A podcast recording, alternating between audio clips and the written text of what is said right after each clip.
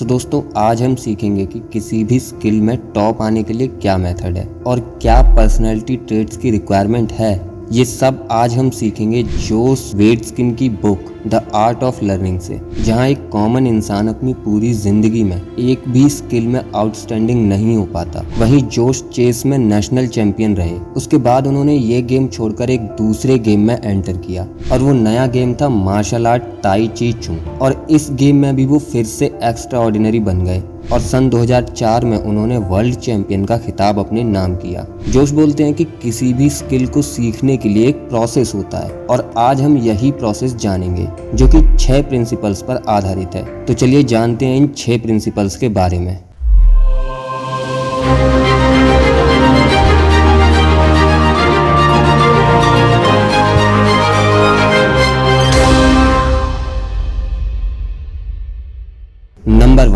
Learning the macro from the micro छोटे से बड़े की तरफ़ सीखना। एक बार एक टीचर अपने स्टूडेंट से बोलता है कि मुझे पाँच हज़ार शब्दों का एक निबंध लिखकर बताओ, अपने शहर के ऊपर। तो वो स्टूडेंट बहुत डर जाती है। उसे लगता है कि उसका शहर तो बहुत ही छोटा है और उसके शहर में इतना कुछ इंटरेस्टिंग है नहीं। और वो इतना बड़ा निबंध कैसे लिखेगी? फिर टीचर स्टूडेंट की समस्या को समझ जाता है और कहता है कि चलो ठीक है, तुम इस क्लासरूम के बाहर जाओ और जो ओपेरा हाउस दिख रहा है, उस पर निबंध लिखो। इस ओपेरा हाउस की टॉप लेफ़्ट ब्रिक से लिखना स्टार्ट कर दो। लेकिन उस स्टूडेंट को लगता है कि ये तो बहुत मुश्किल टास्क है, लेकिन फिर उस स्टूडेंट को ओपेरा हाउस से जुड़े बहुत ही सारे आइडियाज़ आने लगते हैं। और वो उस असाइनमेंट के 20 पेज अपने टीचर को सबमिट करती है। और ये ओपेरा हाउस उसी शहर में था, जिसे वो बहुत छोटा और बोरिंग मान रही थी। यहाँ पर बुक के ऑथर हमें ये कहना चाह रहे हैं कि depth is more important than the breadth यानी जब भी हम कुछ नया सीखते हैं तो सबसे पहले हमें माइक्रो से शुरुआत करनी चाहिए, यानी छोटे से शुरू करना चाहिए। और जब हम उस माइक्रो को समझ जाएँ तो हमें मैक्रो समझ आएगा। यानी पूरी थ्योरी समझ आएगी। और यही प्रिंसिपल ऑथर ने चेस को सीखने में भी यूज़ किया था, जहाँ पर सारे कॉमन लोग चेस की प्रैक्टिस के लिए शुरू से ही सारे पीसेस को एक साथ लगाकर खेलने लगते थे और सारे पॉसिबल मूव्स में कंफ्यूज हो जाते थे। वहीं पर ऑथर चेस बोर्ड के सारे के सारे पीसेस को हटा देते थे और सिर्फ़ तीन पीस रखकर ही प्रैक्टिस करते थे। जब ये तीन पीस की अच्छी तरह प्रैक्टिस हो जाती, फिर इन्हें भी हटाकर दूसरे तीन पीस की प्रैक्टिस करते थे। और यही वजह थी कि वो चेस में इतना जल्दी ग्रो कर गए। अगर हम इसे स्टडी में भी इम्प्लीमेंट करना चाहते हैं तो जब आप एक कॉन्सेप्ट को सीखते हैं तो उससे रिलेटेड कई सारे क्वेश्चंस आपके दिमाग में आने लगते हैं। और ऐसा करके आप किसी भी कॉन्सेप्ट के बारे में डीपली नॉलेज गेन कर सकते हो। Number two losing to win जीतने के लिए हारना।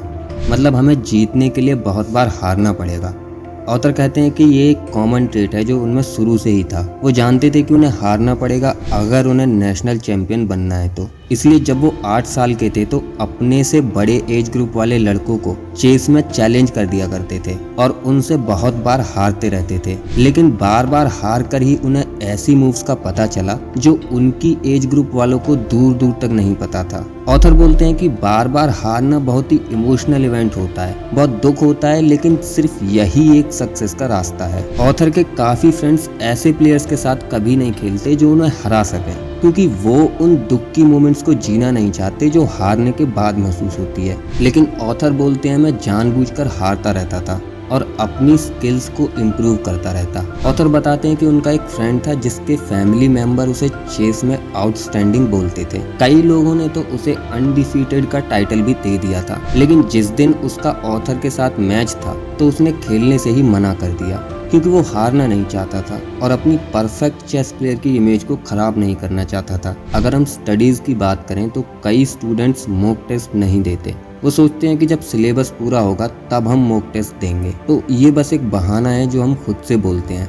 असलियत में हमें पता है कि हमें दुख होगा अगर हमारे मॉक टेस्ट में नंबर कम आएँगे। लेकिन इस प्रिंसिपल के अकॉर्डिंग हमें इस दुख से गुजरना ही होगा। नहीं तो हम अपने कंफर्ट जोन में ही रह जाएँगे और कभी इम्प्रूव नहीं कर पाएँगे। ऑथर कहते हैं कि जब एक बार हम हार जाएँ तो हमें जल्दी से जल्दी अपनी गलतियों को समझ लेना चाहिए और उसे रिपीट नहीं करना चाहिए।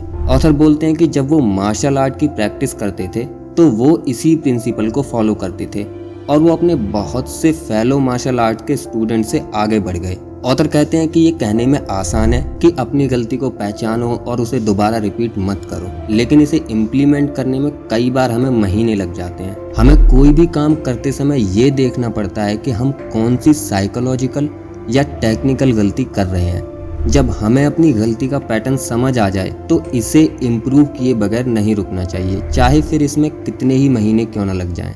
Number three expect and prepare for dirty plan बुरे प्लान की अपेक्षा और तैयारी। ये प्रिंसिपल कहता है कि मान के चलो आपके साथ कुछ ना कुछ अनफेयर चीज़ें होंगी। इस प्रिंसिपल को समझने के लिए ऑथर कहते हैं कि वर्ल्ड क्लास चेस प्रतियोगी कई बार डर्टी गेम खेलते हैं। जैसे कुछ प्लेयर्स चेस खेलते वक्त उनके टेबल के नीचे से किक मारते थे। कई चेस प्लेयर चेस बोर्ड को हिलाने लगते थे और कई तो बीच में अजीब अजीब सी आवाज़ें निकालते थे या कम आवाज़ में उन्हें गाली देते थे। और वो ये सब इसलिए किया करते थे ताकि उन्हें इमोशनली डिस्टर्ब किया जा सके, जिससे ऑथर अगले मूव का प्लान ना कर पाए। शुरू शुरू में जब ऑथर के साथ ऐसा होता था तो उन्हें बहुत गुस्सा आता था कि ये क्या हो रहा है? लोग ऐसी चीटिंग कैसे कर सकते हैं? लेकिन बाद में उन्हें महसूस हुआ कि प्रॉब्लम उनके प्रतियोगी की नहीं, बल्कि उनकी खुद की है। उन्हें महसूस हुआ कि वो डरा हुआ खेलते हैं।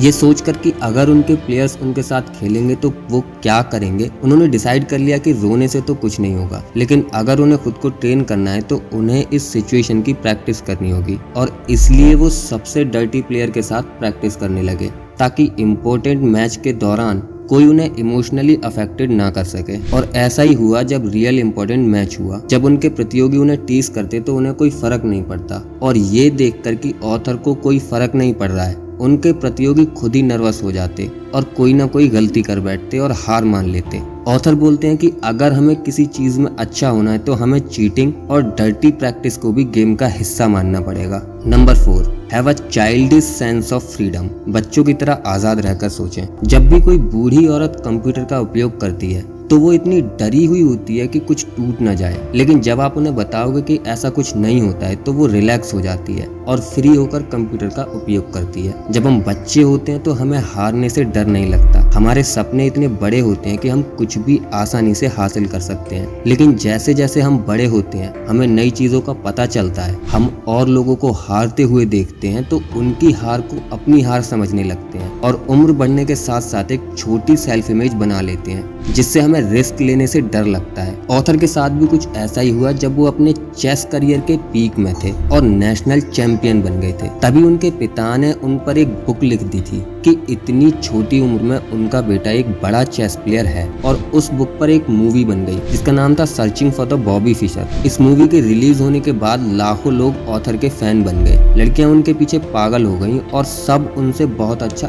एक्सपेक्ट करने लगे। इस पर ऑथर बोलते हैं कि मैं प्रेशर में आने लगा था। मुझे डर लगने लगा था कि अगर मैं फेल हो गया तो क्या होगा? और वो धीरे धीरे चेस से दूर भागने लगे और अंत में चेस को छोड़ ही दिया, क्योंकि उनसे ये प्रेशर हैंडल नहीं हुआ। उसके बाद उन्होंने मार्शल आर्ट सीखना शुरू कर दिया और बोलते हैं कि अब मुझे हार से बिल्कुल डर नहीं लगता था। मैं दोबारा एक बच्चे की तरह स्टार्ट कर सकता था।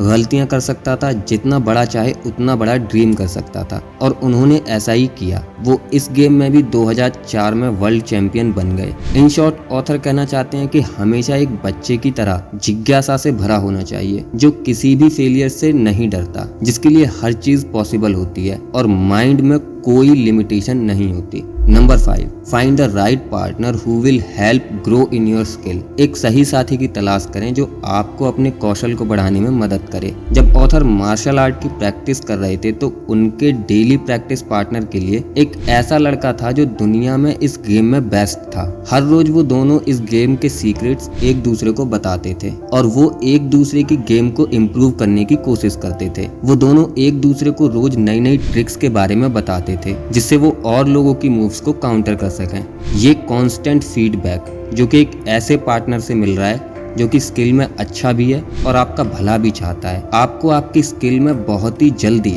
अच्छे लेवल पर लेके जा सकता है। इसलिए चाहे आप बिज़नेस में भी क्यों ना हो, एक ऐसा पार्टनर ढूंढिए, जिसे एक्सपीरियंस हो और आप दोनों एक दूसरे की मदद कर सके। तो ये एक विन विन सिचुएशन बन सकती है। Number six work on the areas you are neglecting before you are force to उन क्षेत्रों पर काम करें जिनकी आप उपेक्षा कर रहे हैं। ये प्रिंसिपल कहता है कि हमें अपनी कमियों पर काम करना चाहिए। इससे पहले कि हालात मजबूर कर दें उन कमियों पर काम करने के लिए। ऑथर जब मार्शल आर्ट की प्रैक्टिस करते थे तो वो अपने लेफ़्ट हैंड पर ध्यान नहीं देते थे, जितना कि राइट हैंड पर देते थे। और ये तब तक चलता रहा जब तक उनके राइट हैंड में चोट न लग गई। चोट लगने के बाद उन्हें लेफ़्ट हैंड पर ही ज़्यादा फोकस करना पड़ा। ऑथर कहते हैं कि ये बहुत इंपॉर्टेंट है कि आप अपने रिक्वायर्ड स्किल के सब एरिया पर काम करें। उदाहरण के लिए अगर आप बिज़नेस में तो आप अपनी पुरानी ऑफलाइन स्ट्रेटेजी से ही अपना बिज़नेस ग्रो नहीं कर सकते। टाइम के साथ हमें ऑनलाइन मार्केटिंग के तरीकों को भी सीखना होगा। अगर हम इसे छोड़ देंगे तो बिज़नेस फेल भी हो सकता है। और